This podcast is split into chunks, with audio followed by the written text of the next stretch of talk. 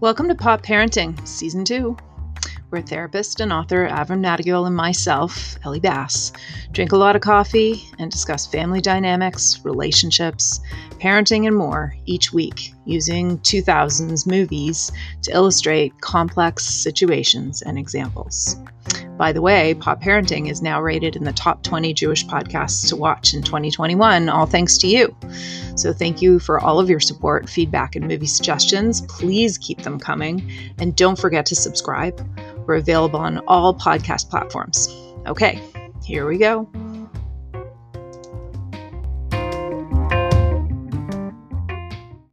Let's do it. All right. Welcome back to Pop hello, Parenting, hello. everyone. Avrum. Um, we are doing one of my favorite one of my favorite movies. I know I say that a lot. You hear rabbis say all the time, like, this is my favorite holiday. Like I'm like with these movies that we're doing. Um, Lost in Translation with Scarlett Johansson and Bill Murray. It actually is a film that stuck with me from the moment I saw it. I think the soundtrack is just gorgeous. I think the allure of it being Sofia Coppola was like one of her first sort of forays, I think after the Virgin Suicides. And and the fact that it's you know these particular actors there's just so much wonderfulness in this movie. Um, i was so happy that you that you threw that up onto deck. Um, yeah no the, i mean eh, I, I don't want to go too far down that rabbit hole because we're going to talk about this film. Uh, but I, I think that it's, um, for me anyways, besides the film is just fantastic on a lot of different levels from uh, understanding relationships and longing in this the other piece I would put on here when you said Sofia Coppola, Bill Murray, uh, Scarlett Johansson, would be Kevin Shields from My Bloody Valentine, who scored uh, um, as a guitar player and a songwriter. He is my favorite, favorite. Not no one even comes close to My Bloody Valentine's uh, Loveless album, and uh, and uh, my understanding is Sofia Coppola asked her music director Brian Reitz, Ritzweil or something. I forget his last name. He he does a lot of uh, scoring uh, for TV, she said to him, I want you to make me a mixtape of shoegaze music that would set a tone for the film. Wow. Um, and he picked Kevin Shields. Uh, and so this film holds a very special place in my heart because of that. Um, and uh, I just, I, I don't want to go on and on about the music, but it's phenomenal though, really. Just beautiful soundtrack. Yeah okay and, and, and perfectly chosen like it's thoughtful it's it's eclectic it's it sets the right unique um, mood you know because the mood of this film is so important. You know this film i find is so much about as much about what's not said and what's not understood as what's said and understood. Like there's these pauses there's these missed communications there's these you know quiet moments where you know you just you can hear what's being said is actually felt in a completely different way. And so i think the music really does a good job of reflecting that also. So yeah. The other interesting thing uh, about how powerful at least back in the day i don't know how it works now i'm, I'm too old but back in the day before tiktok and all this kind of stuff um, right. um, how powerful a movie could be in terms of how it influences culture um, shoegaze was sort of primarily like if you were into that music, it was it was a very English sort of thing. Ride and Lush and My Bloody Valentine, and of course, mm-hmm. then Jesus and the Mary Chain of Cocteau Twins. It was a very English sort of a thing. It came to the states. It was there was a couple of bands that were big in the states, but that's kind of what happened. I'm not exactly sure of the timing, but something happened after Lost in Translation where shoegaze took off in Asia, mm-hmm. and it's become this like subculture thing mm-hmm. uh, where um, th- there's a lot of bands that are outdoing my bloody valentine's my right. bloody valentine sound it's all coming out of asia and i think lost in translation had that type of an impact uh, with that music there um, uh, interesting but uh, okay let's get into it because I, I, okay. I have uh, some some uh, I think some interesting notes here i'm so excited to hear where you're going to point us on this so okay i'll do short on one foot, hopefully short.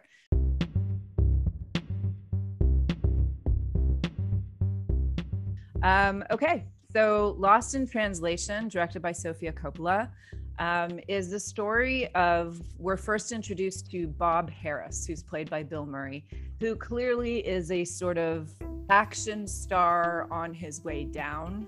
Um, he's invited to Tokyo to be a part of um, be a part of an ad campaign for a whiskey where they sort of see him as this James Bond kind of rat pack kind of guy. Um, and he's really kind of experiencing this over the hillness. And um, but he's doing it because his agent said this would be a good thing for you and it's a new market and et cetera et cetera et cetera. So and, and he gets paid two million dollars. Yeah, and he gets a good yeah for sure. It's a good fee for him. But he's really dealing with a very young funky culture that he doesn't feel a part of and it's certainly part of the whole one of the characters in the film is not understanding the language. So, you know, he all he just consistently feels like a fish out of water in this situation. Um, and he himself is trying to figure himself out. Who am I if I'm not the, you know, virile, sexy action star that I once was? What am I now? And he's very kind of lost in a certain way. Um, uh, and then he encounters Scarlett Johansson's character. She is in Tokyo at the same time, staying at the same hotel as he is. She's there with her photographer boyfriend, who's clearly like a photographer for lots of bands and movie stars. And and she says, "I came with him because I had nothing to do." And she, we, as we subsequently find out, she's graduated from Yale in philosophy. She's clearly a smart thinker. But the whole time we see both her and Bill Murray sitting up in bed, first of all, not able to sleep because the jet lag is horrendous when you fly halfway around the world. And both of them trying to sort of like that their sleeplessness isn't just the jet lag, but it's also this sort of sense of who am I? I feeling a bit isolated and disconnected from their own selves and their own lives. And you can see them sort of trying to figure out to, what to do with their time in a country where they don't speak the language and they don't feel particularly connected in their relationships and and and in their work. Yeah. Can we just focus on that one piece? I didn't make uh, uh make this as a note, but I just want to touch on this. My my clinical specialty is not insomnia, but it comes up in my practice. And one thing I have observed, both personally when I when I have gone through my own sleep issues and stuff, is that there does seem to be some sort of a connection with a day well lived, and that might mean laying brick or it might mean something with your kids, but a day well lived of adventure, of bringing your best of this, and just conking out at the end of the day and those other days where you're just kind of floating by you're you're bsing yourself and you're bsing other people but and you can lie until the lights go off and your head hits the pillow right. and now you have to reckon with you. Right. And I, I have often wondered about that connection with insomnia and the pseudo self meaning the fake self we bring to the world that we could BS ourselves and everybody else until the lights go off. And then we're just left with our thinking. And a lot of my clients, of course, I mean, you've heard this, Ellie, this isn't anything new, but will say, you know, um, uh, generally throughout the day, I'm not so anxious, but once the lights go out, it's like a tidal wave that hits me when my head hits the pillow. Um, anyways, I just wanted to throw because I think that is a that, that theme of sleeplessness yeah. can get lost in the jet lag. But I agree with you. I think the sleeplessness also has to do with a sense of malaise and boredom, and they're lost, and um, and I think it hits them when their head hits the pillow. So I just wanted to. Yeah, I think that. it's so important. I mean, I can even say from my own experience also, like. Um, look, sleep is in order to sleep, you have to let go of control. It's the it's an act of letting go, allowing yourself to to sleep and shut down and making yourself vulnerable because you're closing your eyes and going unconscious.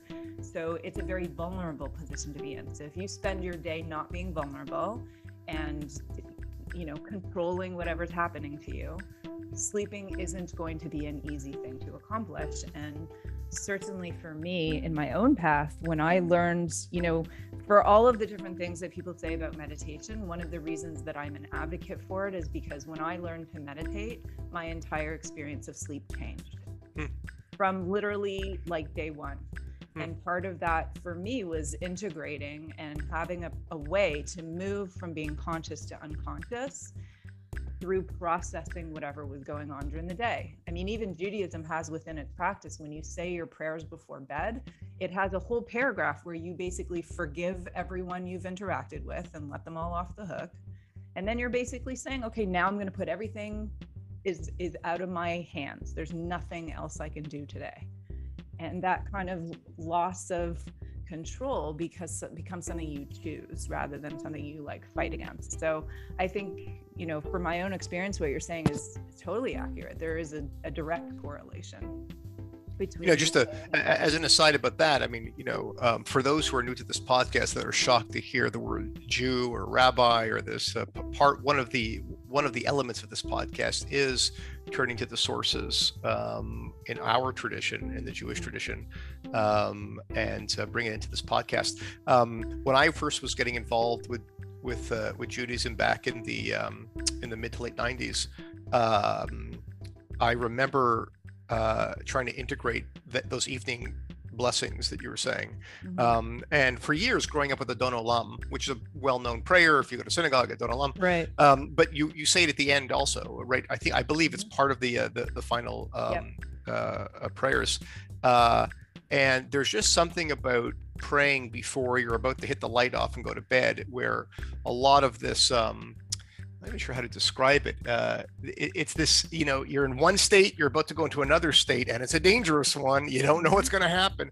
Those those blessings really sort of provided um, a nice go-between that I didn't have before. I didn't have the technology before, um, and they've come in and out of my life over the years. Um, I still say the Shema, which for people who are Jewish or listen to this would know the Shema.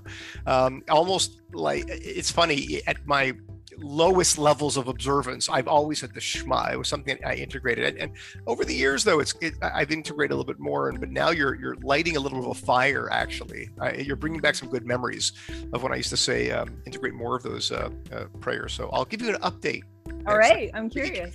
Uh, yeah, to sleep, see how much sleep hygiene is is something I'm very like passionate about. So yeah, I think it's really important. So yeah, it, it is a theme throughout this film you see them consistently sitting up in bed all night while other people are sleeping and getting up at three in the morning and going swimming or going to the bar or watching TV. There, you know, much of the narrative of this film is what's happening when they're not able to sleep. And um, and that also adds to that sort of surreal lost feeling because if you've ever been up for days, um, which most people who've been parents or you know even counselors at camp you know can be a little disorienting. So the the film also carries that mood of that sort of disorienting feeling of not quite being grounded in time as well as grounded in space or grounded in relationship like everything's untethered. Um, and so as they move through the film you sort of see this friendship occur between um, Scarlett Johansson, her character Charlotte, and Bob, um, which is Bill Murray's character. And they sort of like you know form this unique friendship and um, have a few adventures together in tokyo. Um, you know they sort of it, it's a very beautiful friendship because you can tell it's not romantic it has it has flavors of the longing that you would have when you want something to be romantic but it's generally not romantic um, I got it. I'm going to push back a bit on this. Okay, I, sure. I, I, I got to say, Ellie, I, I've read that. Uh, Sofia Coppola says that in interviews. I think even Bill Murray says that. I had the same reaction when I watched it this time that I want when I watched it in the theater in 2003. I felt a strong, uh, uh, uh at least a longing. I, I don't. Yeah, I didn't I feel a longing. sexual. I mean, I That's clearly. Right. Well, the whole. Let's be clear. He's what? How old? How old do you think he's playing? What, what age do you think he's playing the film? early 50s, mid 50s. Yeah. No, maybe not that old because his kids are little. And oh, I would okay. say like mid 40s to late 50s, probably okay. somewhere in there. You know, she's this like bombastic, like beautiful, like you know, bright, like right. who wouldn't be like like wow, you know? So when he looks at her early on in the film, and this is what this is what I, I, I find Sofia Coppola isn't being so honest. The film opens with her tush, you know, like she's clearly playing up the sexual uh, um, thing of Scarlett Johansson, who is is what one of the most rated the most beautiful women actresses in the world for I don't know how many years. So I find that in the elevator scene, even when Bill Murray is looking at her and he just he can't stop, and then she finally acknowledges him and gives him like a little hello, that there's like this, you wow, you, not only you American, but you're very attractive. So I found it at least towards her. Now maybe for her, it you could see it gr- grows over time in the film where clearly he's giving her an emo- there's something emotionally that she's drawn to him almost like one could even say i don't mean to get too freudian here but almost like maybe a father figure or something yeah, that sure. she's lacking but by the end of the film to deny that there is chemistry at some of level is and they certainly show that at the end of the yeah. film just for yeah. a moment but i think that wasn't the majority of their relationship no i no. think that the bulk of their relationship is and i think that's why their characters are set up to already be in relationships. She's there with her boyfriend. He's married with kids. Her um, husband, actually, they're married two years. Right. So, you know, so they're in relationships. And so they themselves, you know, that's another ambiguity in the film. What is this relationship between them? You know, you also don't quite know what's going on there. And, and yet, you can feel there's a connection there. And and part of the mystery is what is this connection? And most men and women when they're friends that can become confusing if you don't know what you're doing and you don't understand what's going on in the dynamics so i think that their confusion could easily lead to perhaps misunderstanding what their connection is but their connection is there nonetheless. And I actually think the beauty of their connection is they fulfill a part for each other. You know, I, I was so struck by how he's old or older and yet completely immature. He wants to wear the cool t-shirts. He wants to like, you know, like feel like, you know, he makes the sort of immature jokes. Like he's just kind of like totally immature on the outs and the inside, but like the older guy on the outside. Whereas she is the young woman and yet is like doing like flower arrangements and like talking philosophy. And so, in many ways, like in some ways, she's mature and like wise beyond her years i think probably people would call her character you know? And she's kind of like prim. She's not the the bouncy movie star that he's you know that's there visiting in tokyo just talking about clothes and you know and cool people. She's just kind of like a little bit more critical and a little bit more down to earth and and so in a way they they kind of like she feels like she's older than she is and he feels like he's younger than he is and they both don't quite fit in with wherever they're at in their lives. And in a way they sort of reflect that with each other. So i think it's really interesting watching them together trying to figure out why they like each other because in a way they're kind of alike. Um, and, and i think it's really beautiful. So so they basically go through these adventures and you know and eventually towards the end i think the only important piece to add to the on one foot would be as he's leaving, what they feel is the incompleteness of their time together. And in a way, kind of don't want to leave another weird feeling in their lives. And so, as he's driving away, he sees her walking down the street. He's leaving for the airport, and they kind of had this very unsatisfying goodbye. And he jumps out of the car and runs after her. And of course, that beautiful scene, you know, where he whispers something in her ear that none of us can hear right? And then they have that that kiss. And it's a very you know it seemed more honoring of their connection but you pretty much know they're like never going to see each other again. And so i think there was like you know a real um, completing of their experience together while they're living in lives where nothing feels complete and, i think that's why it's so satisfying for me personally at the end i think that was really beautiful so i think that's sort of the on one foot and we'll kind of go from there I, i'm very excited to hear what you have in your notes you know, people, uh, I, Ellie, I didn't realize how funny this film was when I watched it again. I, I was just dying, and I don't think I was laughing as much the first time. But there, you know, certain movies they they age better with when you watch certain scenes over and over. Yeah. That those scenes with the whiskey and the ad guy, it just gets funnier. it just gets. I know. I find it funnier on, uh, funnier. He's saying like these half an hour paragraphs, and then the the translator is like, "Oh, he just wants you to turn to the left." and, and Bill Murray's deadpan. Yeah. The way he does that deadpan thing, I think I think he said more than that. I know, it's, it's so just good. great. And the other thing in the film that I didn't catch, but I read about it, Ellie, and so I watched for it this time. And now when I watch it, I, I just I almost was in tears when he's in the hospital Mhm. with that older man. And you see The like, women in the back. Do you know that's do you know that's his daughters? what sitting in the back laughing? Sofia Coppola was had the camera rolling, and it was in a real hospital. That wasn't part of the scene. And that guy that was sitting there, Bill Murray, would do shtick, like he would just talk to people, and, and she, she would capture certain things. Right. The guy who was sitting there in the back is his daughters. They were in a hospital. Oh, that's And his daughters. That's his daughters. And if you watch them, they're He- dying laughing yeah, as he's I know. It's to. amazing. What he says in Japanese to Bill Murray is, um, "What are you doing in Japan?" And when he was doing the circle, Yeah. he was trying to he was trying to explain time like a clock.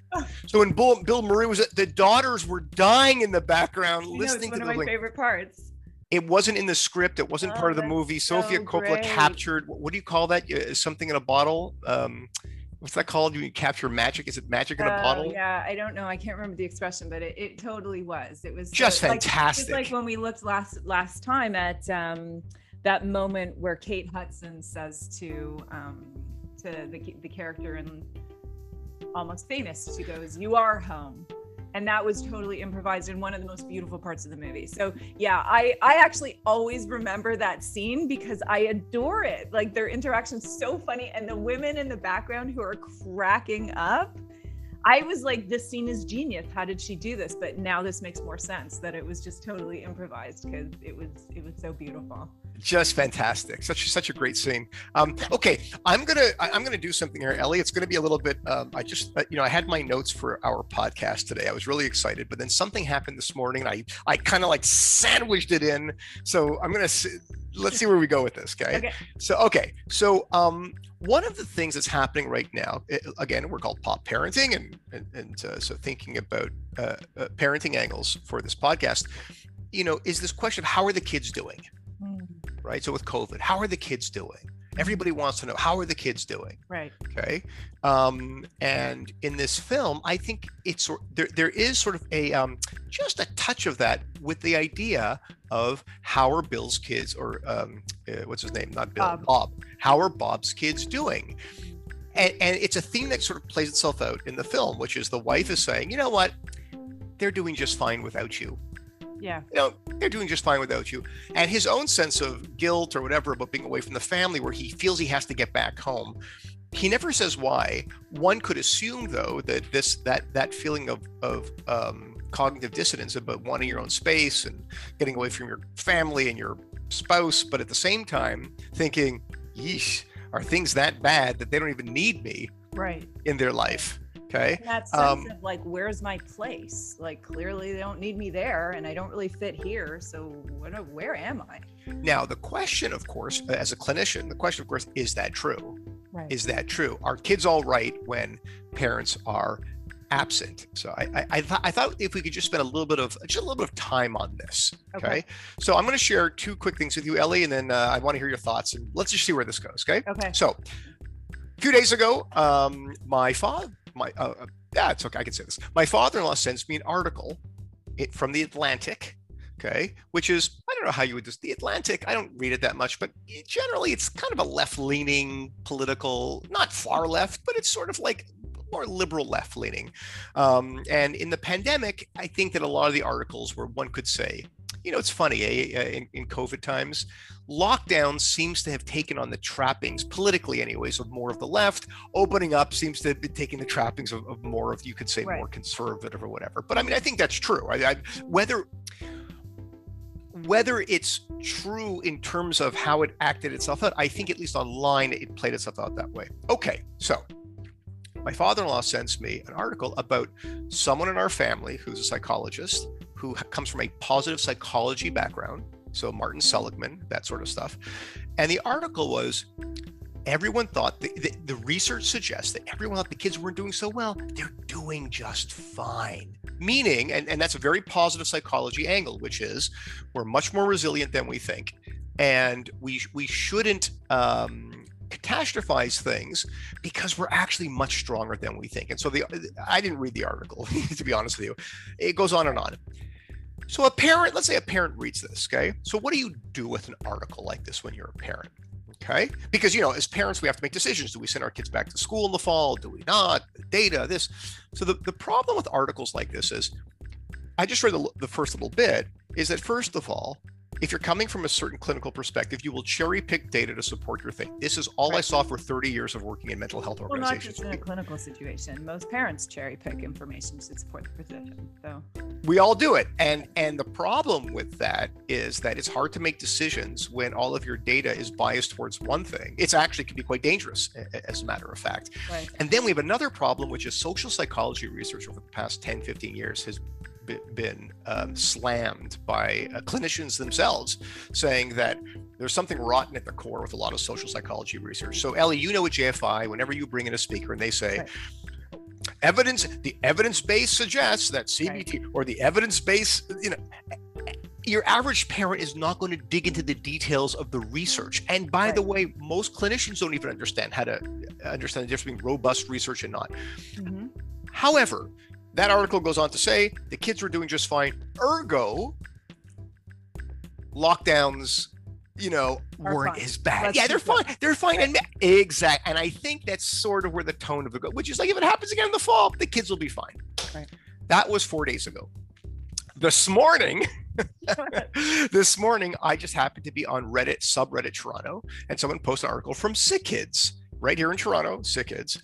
And Sick Kids just released data and they're indicating that the majority of children and teenagers, I guess that came through their doors, I don't know how they mm-hmm. know this, saw that mental uh, mental health decline during the pand- uh, pandemic second wave was exponential, off the mm-hmm. charts. Okay, mm-hmm. now I can confirm this. I, I have spoken with a clinician who um, I, will just leave with the. I have spoken with a clinician who works in an emergency department somewhere else in Ontario, not Toronto, who has said that they have seen an increase in anxiety, just anxiety, panic attacks, yeah. anxiety attacks, not depression, by 300% compared to 2019 mm-hmm. pre-COVID times.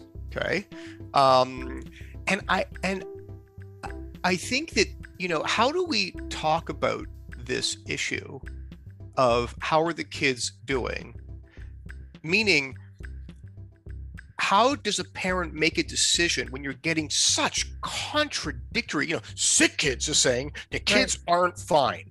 Yep. The atlantic is saying the kids are just fine. okay. Right. So i'm going to throw this at you ellie. You're, you're a parent you're a coach you, you're involved in the community you run the jfi where do you go with all of this contradictory information? How do you make sense of it? I'm just, if you have any thoughts, I'm just kind of curious to hear.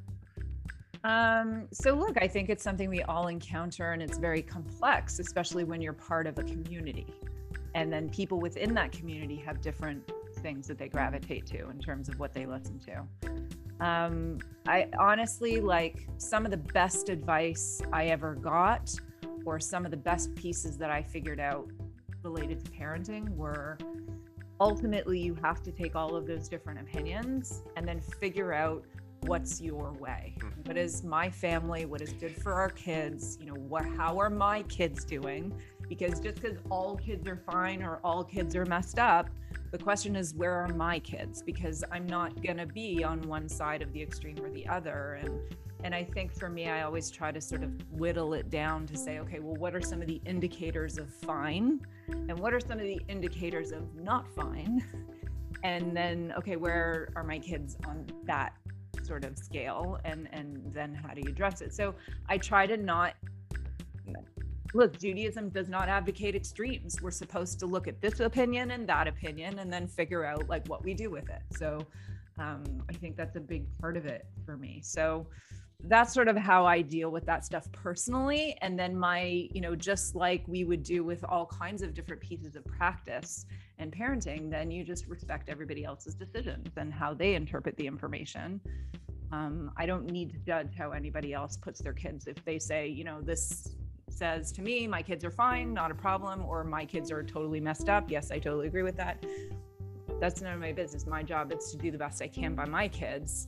Um, but I think I try not, like you said, not to get so hooked into the zealotry and just sort of pare it down to okay so what's happening in our house and and how can i understand that information in a way that it informs but doesn't freak me out so okay I, I got nothing else to add. Wonderful excellent. I love it love it ellie. Great stuff. Um, no I, I, agree with but it's not easy. It's not easy when you're a parent and there's a million different pieces of information. Like partly what i was going to say was i had to learn that through trial and error because there's 30 parenting books all on the same topic. Sleep training alone you can find 50 different opinions about that and then and then 80 different ways to do it um, so i think like as a parent navigating the amount of information that is out there when we're growing up in a time where you don't just do what your parents did and what their parents did and what their parents did you are often left reeling with how to figure out what the right thing to do is. Yeah, I, I will say actually I do have one last thought, and then we're going to move on to i am going to move on to another topic here. I think um, I think that the way this conversation is phrased often uh, about how are the kids doing is uh, around suicide. So. Mm. Did suicide go up and not? If it didn't, everyone's fine. If it did, and I, I and it's a um, I don't know why that is. I I'm not sure why that's always a, a measure of Right. Like, yeah. But it often is. If, if you listen to these conversations about COVID, it often is our suicide rates up, our suicide rates down. I think that is a very poor measure right. of human functioning um, in terms of uh, how people are responding uh, to um, all of this kind of stuff.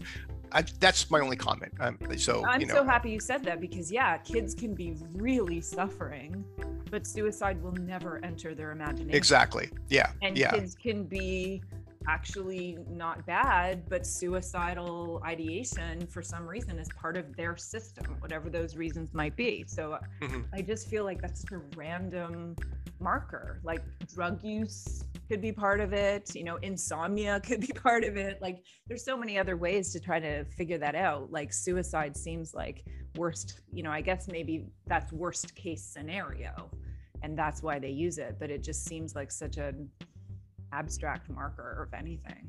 Yeah, yeah. Anyways, I just uh, I wanted to uh, throw that out there because I mean, I met in the Atlantic article they specifically said, well, people were saying that the kids are going to like get off themselves, but actually suicide. I, I don't think that is not what I would look to huh. to make a judgment call at a policy level in terms right. of opening up schools or not opening up schools if kids are killing themselves or not. I just don't think that's a that's a um, a barometer of of anything that I would make policy decisions for large groups of, of people. Okay. Right. So how does this connect with like what you were saying, like about, you know, the effect that it has when a parent is away? Like, how can we take a look at that in terms of how kids are doing? Look, I mean, um, I think what you said is very important. Okay. From a family systems perspective, it's not the thing that is a problem in a family, it's the response to a thing. So, got it. Uh, Meaning, uh, it's not the fact that a person that a parent is away. Exactly. Yeah, yeah, yeah. And by the way, I have many cases where in my practice where this is true. Um, I have seen this, so it's a clinical observation, but th- this is true. And I have many cases where both parents were at home, right? uh, where it, it, wasn't great. Right. it, it, wasn't great. Okay. So um, I, I, think that uh, that's just, it's one of the many uh, wise gems that Dr. Bowen has given to the world. This idea that, you know, too often we focus on the thing as the thing, right. and it's the response to the thing.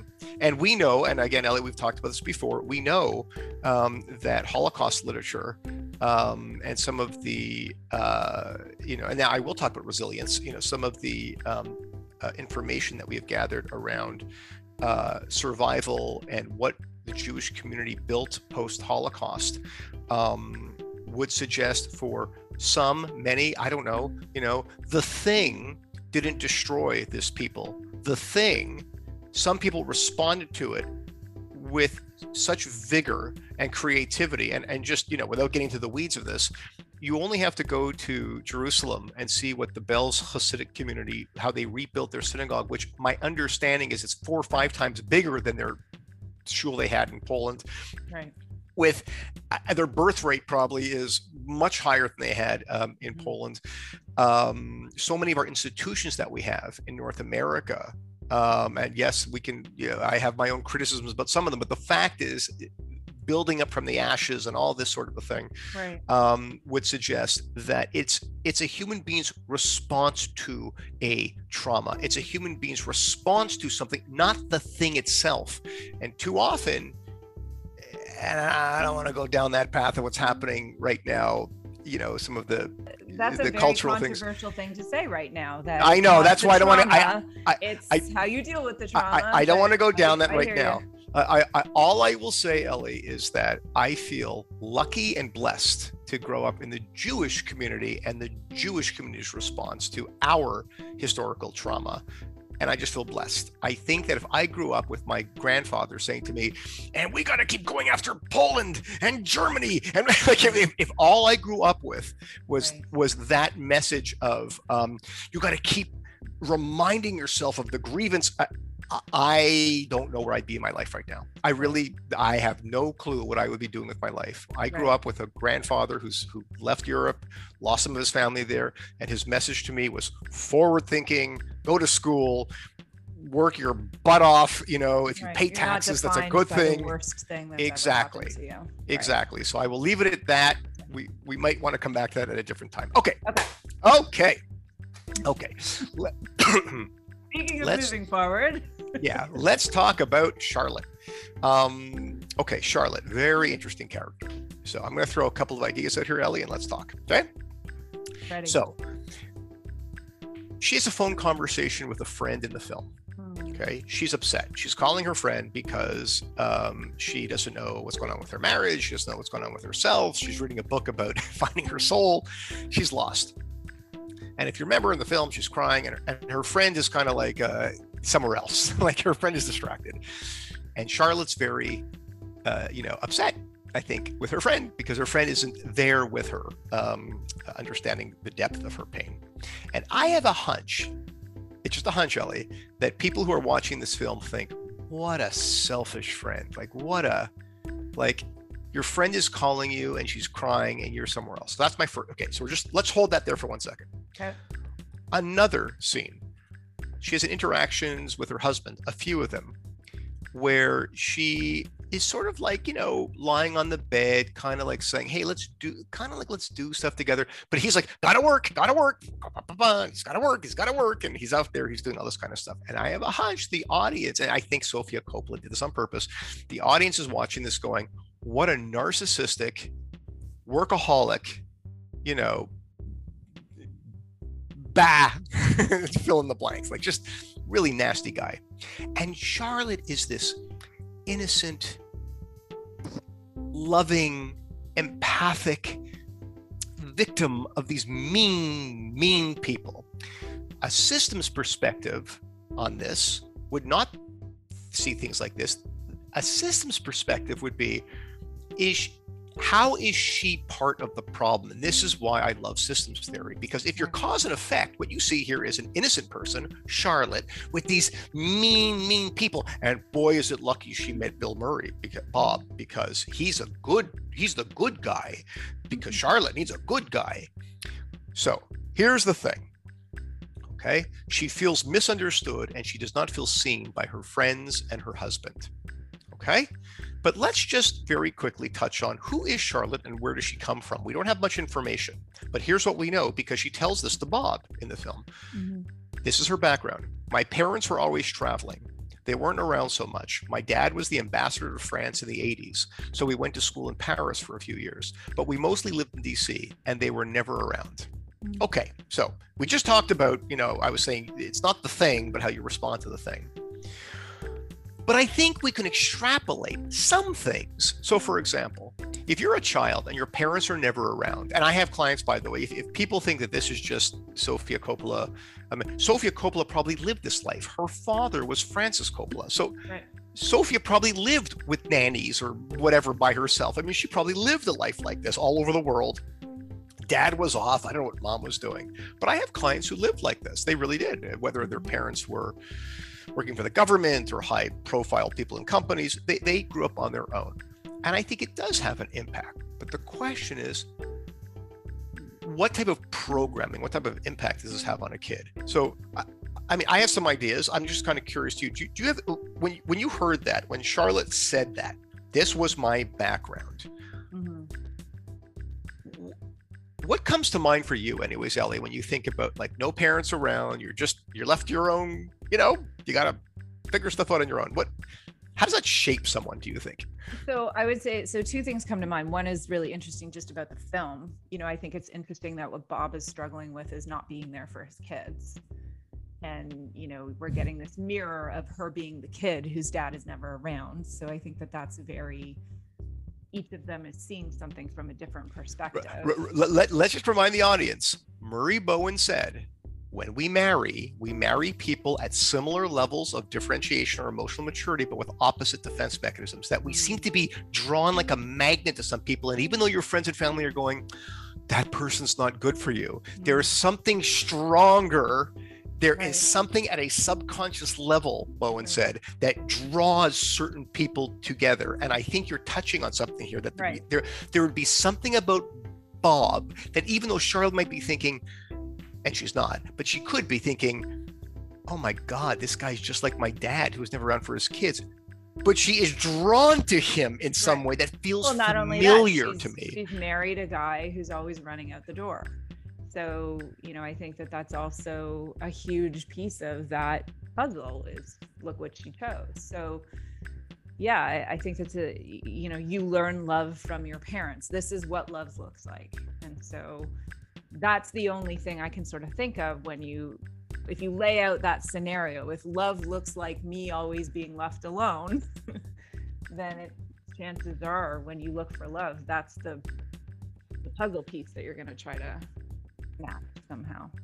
Yeah, and, and this this is what you know. Um, uh, David Freeman, my late supervisor and co-author, used to say all the time about love, is that we love no more, no less than how we were loved in our families. There's some wiggle room. Otherwise, I couldn't be a therapist. I mean, if, if everything was a fait accompli, you right. can't do anything. but how growth. There's growth, but it's not as much as some people think. Now, it doesn't take a lot to pass on to your kids some growth. It also doesn't take a lot to pass on some regression to your kids. But this idea that I'm going to read a couple of self help books and go to therapy and do everything different is a myth. Okay. The fact is that if you grew up in a home that that where touch, physical touch, is done in a very warm, you know, playful, loving way, touch is going to feel very comfortable. If you grow up in a home that's very cold, where people like recoil at hugs and touch, it's going to be very, very hard to acclimatize yourself to someone else when you're dating or something if they're very touchy and it feels to you just like nails on a on, on a blackboard and so we seem to right. find so, people like some people would just say that's the work to do like if you'd like for that to be different there's work you can do to change that like i i, I just want to push back on that a little bit just in terms of how much growth is possible i think as much growth as possible as you're willing to do the work on as deep as you're willing to go, as much as you're willing to take on change. Like, I think all possibilities are left open for us, but you have to recognize how hard that work will be. Um, and, and, I think that's my point. I think people don't recognize how hard right. it is, even if you're open to this uh, sort of work. And so, uh, you know, I think you've you've you've sort of packaged it very well in terms of how I see a young Charlotte sort of needing to take care of her own needs. Her parents weren't there, so she would have had to be pretty resourceful, take care of her own needs, swallow her wants and her needs because her parents weren't around, and just became a resourceful kid. Clearly did well for herself, went to Yale, um, yeah, in, in the movie, in the script, right? And does very well for herself. But you know what, Ellie, what I tell my clients a lot of the time? What was the price you paid for X? I, I, often will ask my clients, like they'll say, and I did this, and I did that, and that, that, that and, then, and that's why this. And I was like, great. And what was the price you paid? Because the idea that no one that that there are some choices in life that have consequences, and some choices in life that don't have consequences is Narishkeit, as we say right. in Yiddish. It's BS. So there is right. consequences for everything. So Charlotte is very resourceful. This, but here's the price that she paid, in my humble opinion the price that Charlotte has paid, and I see this with quite a few women actually in my office, they were programmed to go along to get along. Swallow your tongue, don't rock the boat, don't say things that are going to upset mom or dad, just go along, be nice, be good. And Charlotte is. She's good, she's nice, she doesn't rock the boat. But the price she pays is that when she's on the phone with her friend and when she's with her husband, she is not clear about what she wants and what she needs from these relationships. She she is not clear. And so when I see that phone conversation with her friend, she does not say to her friend, I need I need help right now. Right. I'm going through a tough time. Do you have 10, 15 minutes? She automatically goes to she's she shares a couple of information. She's crying. Her friend's off, and then she hangs up the phone depressed. Oh, oh, you know, she doesn't understand me. But people who are who, who have more, one could say, backbone or more, they'll say right up front, I need 15 minutes of your time. I'm going through something. Do you have it? No. Can you can we talk tomorrow? Fine, let's talk tomorrow. And it's the same thing with her husband. She kind of hems and haws that wouldn't it be nice to spend the day together? No, no, gotta work. But she never actually says, Hey, I came here with you. Okay. I would like to spend three hours tomorrow you know and I, and you see that play itself out in the film and I, I just the reason why I'm, I'm touching on this is why I think is so important is that either Sofia Coppola knew this or it was an accident by by giving that background information. We don't see Charlotte as a victim. We see Charlotte as being programmed to mm. learn how to satisfy her own needs but to the exclusion of being able to ask for things from other people with clarity, right. with conviction. Okay. And if she doesn't figure this out, she will spend the rest of her life kind of moping around, reading books about the soul, and never finding her feet because she's got all the raw material beautiful, right. smart, funny. She's got all the raw material, not only that, the ability to have experiences and be moved by things. You know, emotionally, she's actually quite available. You know, when you see her walking through the Japanese gardens and she's moved by these different things that she sees, she's clearly deep, clearly present in many ways. She just doesn't know how to do that in relationship. Um, it's quite something to watch. She's isolated in these deep experiences and doesn't know how to assert like hey wow like check this out and and share that with other people and feel connected. Now the other thing that you said which i think is um, important is that she married a guy right who is you know off doing all these things. And, and what we know about marriage um, at least my understanding of marriage, is that the marriage didn't start that way. In fact, she would have seen his ambition as being very sexy. Like that would have been very, because she, it would have been familiar to her. It would have been something that she saw growing up in her family. Okay. And so what we know what marriage is, the very thing, I mean, it's, it's, it's sort of the counterintuitive, um, you know, what's that Depeche Mode line? Uh, God has a sick sense of humor. What uh, from um, blas- uh, blasphemous rumor or something? Right. About, oh, anyways, it's that line of that God has a sick sense of humor.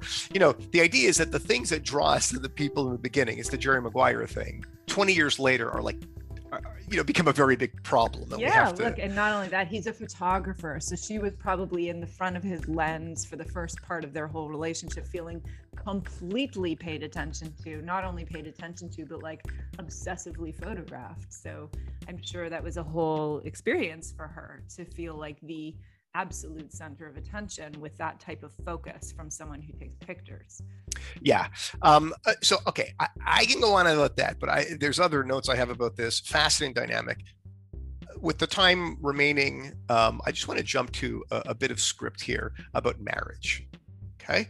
And so this is the scene, Ellie, if you remember the scene um, where they're lying in bed. I think they're just, they're lying in bed and as an audience member, you're not sure if they're going to get it on. Like you're just because they're lying in bed. They, I think they had a couple of drinks. It's near the end of the film, and they're lying in her bedroom. And by the way, I remember I, I heard this once. I forget who said it. I wish I remember who said this. Like when you're traveling and you have a hotel room and you're married, never, ever, ever invite a colleague into your hotel room unless you are prepared to. So, mm-hmm. the, and I think that was why. And by the way, this wasn't a rabbi, it wasn't a priest. It was just some a traveler who said, mm-hmm. "You're more vulnerable. You're jet lagged. You're away from your family. You have to be very careful about um, let's call it situational uh, uh, um, uh, situational awareness monogamous situational awareness right Okay. However, Charlotte and Bob are in the room. Okay. And the script goes like this Charlotte says to him, um, And marriage, does that get easier? And Bob says, It's hard. We started going to a marriage counselor. Charlotte says, Did it help? Did you learn anything? Bob, we established that we have no communication. Oh, Bob, we used to have fun. She used to like she used to like to go to places with me for movies and we'd, we'd laugh at it all, the weirdos, but now she's tired of it all. She never even wants to leave the kids. She doesn't need me, and I don't, and she doesn't need me, and, and they don't need me. And I feel like I'm in the way. It gets complicated when you have kids. That changes everything. And Charlotte says, Oh, that's too scary. Okay.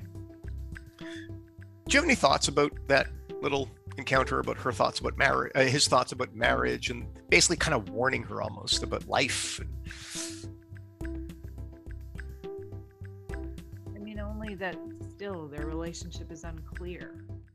So he's not really advising her as a wise elder. He's not really comforting her as a friend. He's just sort of absorbed in his own experience. And she's affected by that. And that's a good point. Yeah, I didn't catch. I didn't catch that, Ellie, actually, when I was making my notes. That's actually a very good point. She's two years into a marriage and she's struggling. Yeah. This is not helpful for her to hear, right? Right. This is not helpful because all he's saying is, oh, it's going to get worse. it's right. basically going to get worse. Right. And he's not aware of his possible position with her to be able to help her. He's just sort of in his own stuff. Yeah.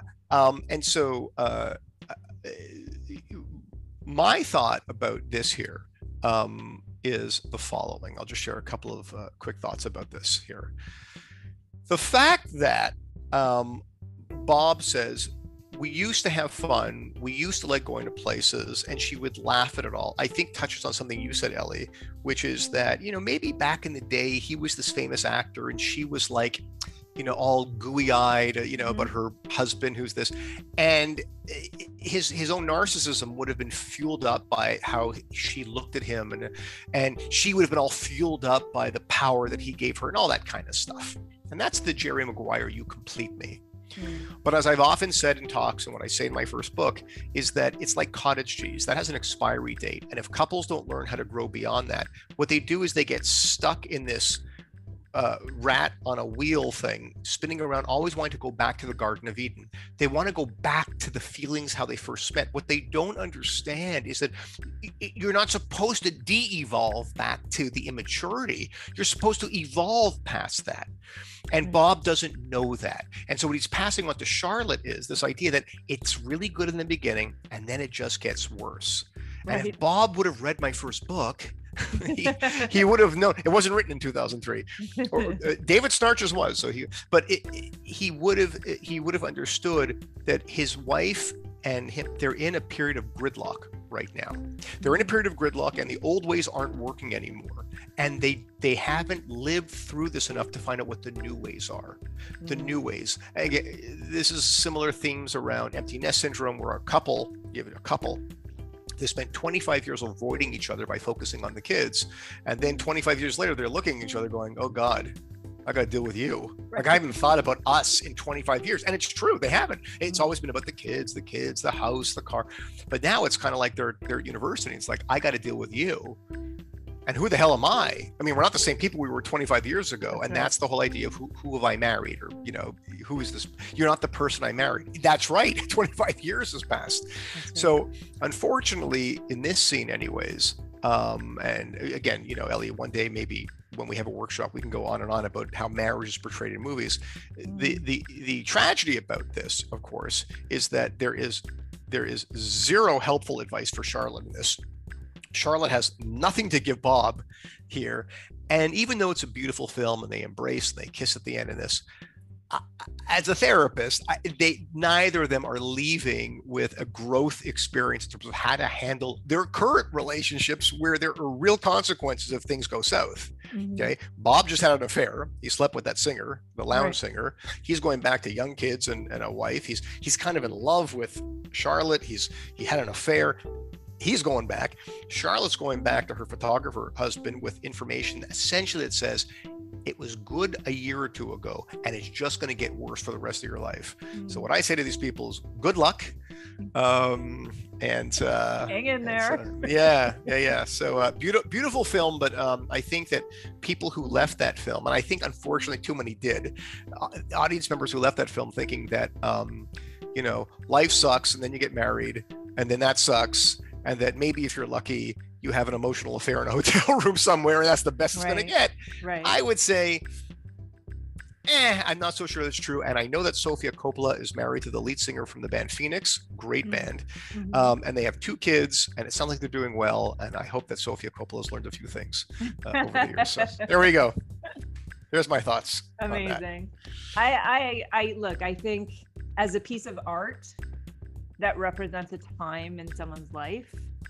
I think it was a perfect snapshot of that experience that they were in. Whether either of them goes to do the work that's necessary in order to grow out of that experience, it'll be interesting. That would be interesting to see. I would suspect that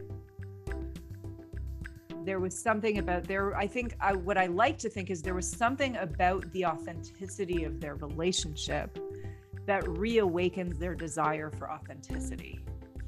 And that that can be the beginning of change.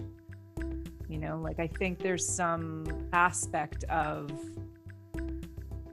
because really what happened in that hotel room even though it was kind of a miserable conversation the reason they were able to sleep, because you notice they fall asleep right after that, the reason they were able to sleep was that they were finally somewhat real with somebody and with themselves. And maybe sometimes that moment of being real could potentially, that's the idea of rock bottom with an addict, or like when you just realize things as they are, you could potentially use that to catapult into how you would like things to be. So I think well, there's possibility, but the question is will they do the work? Well, here's here's how I see this playing itself out because I've seen this in different uh, couples I've worked with. Here's what I see. We'll, we'll just take Bob. Forget about Charlotte. Bob's going to go home and he's going to be distracted, and at some point, his wife is going to say to him, where are you? Like you're not at the supper table, you know, you're here, but you're not here. And, and she's going to push him and they're going to fight. And at some point, Bob's going to say, I fell in love or I met someone. And the question at that point is going to be is what do these two people do with the crucible they're in where Bob admits an affair because he's had he had two affairs. He had an emotional affair with Charlotte and there was some touching. And he and he slept with the, the singer. And what every couple has to grapple with in their gridlock when there's an affair is does the affair do what you're saying, Ellie? Does the affair lead to a reckoning with what did I do to create this? That would mean Bob's right. wife too. Okay. Right or and no based on these characters i would say it's going to be the latter unfortunately. So here's my debbie downer moment. I, my hunch is what the wife would do is in this scene she would say you were never there. You were always narcissistic. You ruined the kids and get out. And or he might say this is why i had an affair because you're and when you get into that position of it's your fault it's your fault especially during an affair um, affairs are hard to they're hard to survive. Um, right. And uh, so I, I'm sorry Meaning to say it can be done. It's just very difficult. I can tell you in my practice, right. and this is going to sound uh, quite uh, conceited, but I'm just telling you my stats. My stats actually are pretty good. Generally, not all, but generally, I have to say, when infidelity in my practice, and I thank family systems theory for helping me, it has helped me navigate affairs more successfully than not.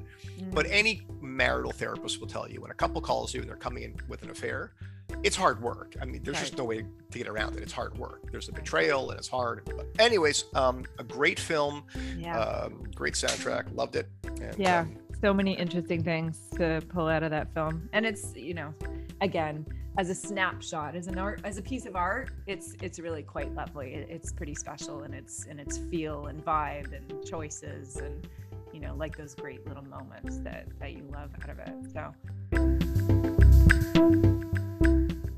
yeah, okay, a lot of fun. Um, let's see. Oh, is it my choice it for the is next your film? turn. Yep, Okay. your turn. See what we end up with. The Good. whole. No, I'm just kidding. We won't do that one. All right. Thank you so much, everyone, for tuning in. If you haven't had a chance, please remember to like and subscribe or follow. Um, and we always want to hear feedback and movie suggestions from all of you. Um, thank you so much for joining us, and we will see you next time. Bye.